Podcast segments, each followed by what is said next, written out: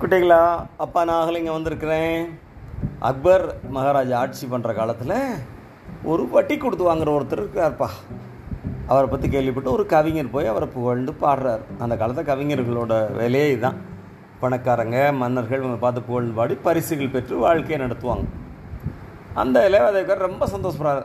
அந்த கவிஞர் அவரை பற்றி புகழ்ந்து பாடிய பாடலை கேட்டு ரொம்ப சந்தோஷம்.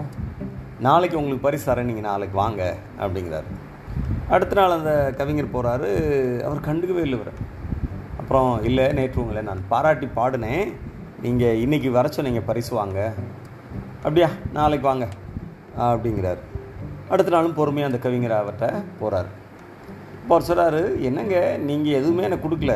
என்னை பற்றி ஏதோ நாலு வார்த்தைகள் பேசுனீங்க. நானும் உங்களுக்கு சந்தோஷமாக உங்களுக்கு பரிசு தரேன் நானும் பேசினேன். அதுக்கு இது சரியாக போச்சு. போயிட்டு வாங்க பரிசுலாம் கிடைக்க இனிமேல் இந்த பக்கம் வந்துடாதீங்க. அப்படின்னு அந்த வட்டி கடைக்காரர் சொல்கிறார் இவர் போய் பீர்பால்கிட்ட சொல்கிறாரு அப்படியா? சரி. பீர்பால் அவருக்கு ஒரு யோசனை சொல்கிறார் இந்த கவிஞரோட நண்பர் ஒருத்தர் மூலமாக லேவதாவிக்காரரை அந்த வட்டி கடைக்காரரை ஒரு விருந்துக்கு கூப்பிட்றாங்க. அவரும் விருந்துக்காக வந்துடுறாரு. வந்தால் இங்கே பீர்பால் மாறு வேஷத்தில் இருக்கார் நண்பராக கவிஞர் இருக்காங்க. இவங்க மூணு பேரும் பேசுகிறாங்க நேரம் ஆகுது ஆகுது. ஏன்னா இந்த பீர்பாலும் கவிஞரும் முன்னக்கூடியே திட்டம் போட்டு சாப்பிட்டுட்டு தான் உட்காந்து பேசிகிட்டு இருக்காங்க. அவங்களுக்கு பசிக்கல. ஆனால் லேவேதாவிக்காரர் விருந்து எதிர்பார்த்துருக்காரு சாப்பாடு போடல பேசிகிட்டே இருக்காங்க. அவருக்கு பசிக்குது. நம்ம எப்போ விருந்து சாப்பிடுவோம்? அப்படின்னு ஒன்று விருந்து சாப்பிட்றதா? இப்போது நீங்கள் இந்த கவிஞரை கூட்டிங்க அவர் உங்களை பற்றி பாராட்டி பாடினாரு. நீங்கள் நாளைக்கு பரிசு தரேன்னு சொன்னீங்க. அவ்வளோதானே அதுவே சரியாக இருக்குதுன்னு சொன்னீங்க.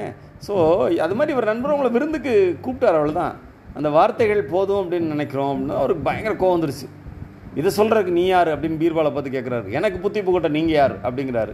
ஒன்று பீர்பால் மெல்ல மார்வேசத்தை கலைக்கிறாரு.